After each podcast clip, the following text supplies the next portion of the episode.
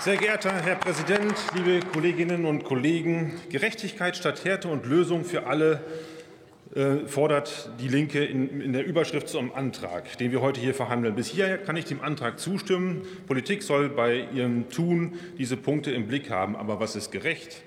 Entsteht Gerechtigkeit dadurch, dass man mehr Geld ins System gibt?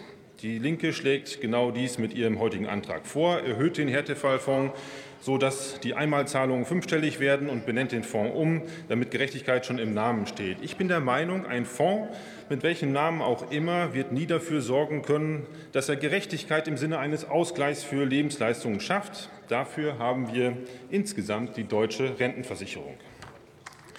Bei allem Gerede über die Zukunftsfähigkeit der deutschen Rentenversicherung ist festzuhalten, sie ist die Basis der Existenzsicherung im Alter. Sie ist eine Versicherung mit Rechtsanspruch und kein staatliches Almosen. Grundsätzlich gilt das Äquivalenzprinzip. Aus Beiträgen entstehen Ansprüche, so entsteht Gerechtigkeit. Wichtige sozialpolitische Ziele können zusätzlich aus Steuermitteln finanziert werden. Der Härtefallfonds, über den wir heute hier beraten, ist so ein Fall. Die CDU-CSU geführte Bundesregierung hatte im Juni 21 eine Milliarde für den Härtefallfonds in den Haushalt eingestellt. Im Rahmen der Länderbeteiligung sollte das Fondsvolumen um den gleichen Betrag ergänzt werden und damit 2, Millionen Euro, 2 Milliarden Euro betragen. Die SPD hat diese Vereinbarung in der Großen Koalition mitgetragen. Verantwortlicher Finanzminister war damals Olaf Scholz. Derselbe Olaf Scholz, der heute als Kanzler denselben Härtefallfonds nur noch mit 500 Millionen statt mit einer Milliarde ausstatten möchte. Ich frage mich da schon, ob Olaf Scholz sich wieder nicht erinnern kann.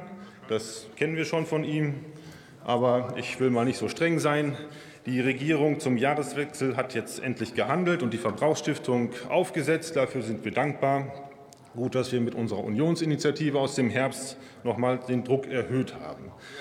Worüber wir uns aber heute unterhalten müssen, ist die Beteiligung der Länder an der Finanzierung des Fonds. Die Ampel rechtfertigt die Absenkung der Bundesmittel auch damit, sie erleichtere die politische Verständigung mit den Ländern.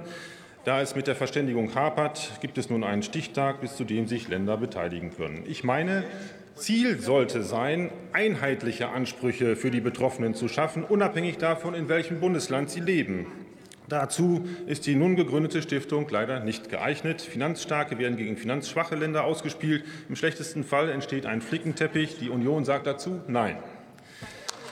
Ich wünsche mir aber, dass wir nicht nur zurückschauen. Wir brauchen jetzt eine pauschale Lösung zur Abmilderung von Härtefällen für die drei betroffenen Gruppen. Aber wir brauchen auch einen Blick nach vorne.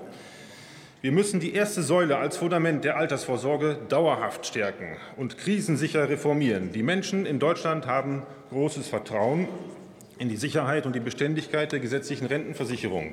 Die Politik schafft den Rahmen, damit Menschen in ihrer gesamten Erwerbsphase ausreichende Rentenansprüche erwerben können. Die unter dem Co-Vorsitz von Karl Schieberling geführte Rentenkommission hat der Politik wichtige Empfehlungen zur langfristigen Ausgestaltung der Alterssicherungssysteme vorgelegt.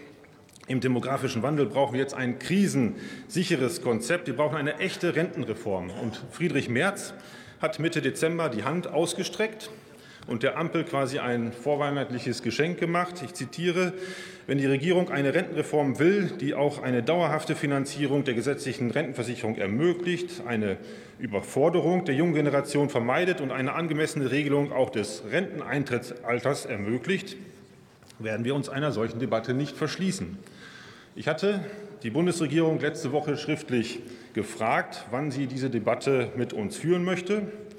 Die ernüchternde Antwort erhielt ich vorgestern. Ein erneutes Beteiligungsverfahren ist nicht geplant. Ich rate der Ampel dringend, ergreifen Sie die ausgestreckte Hand. Vielen Dank.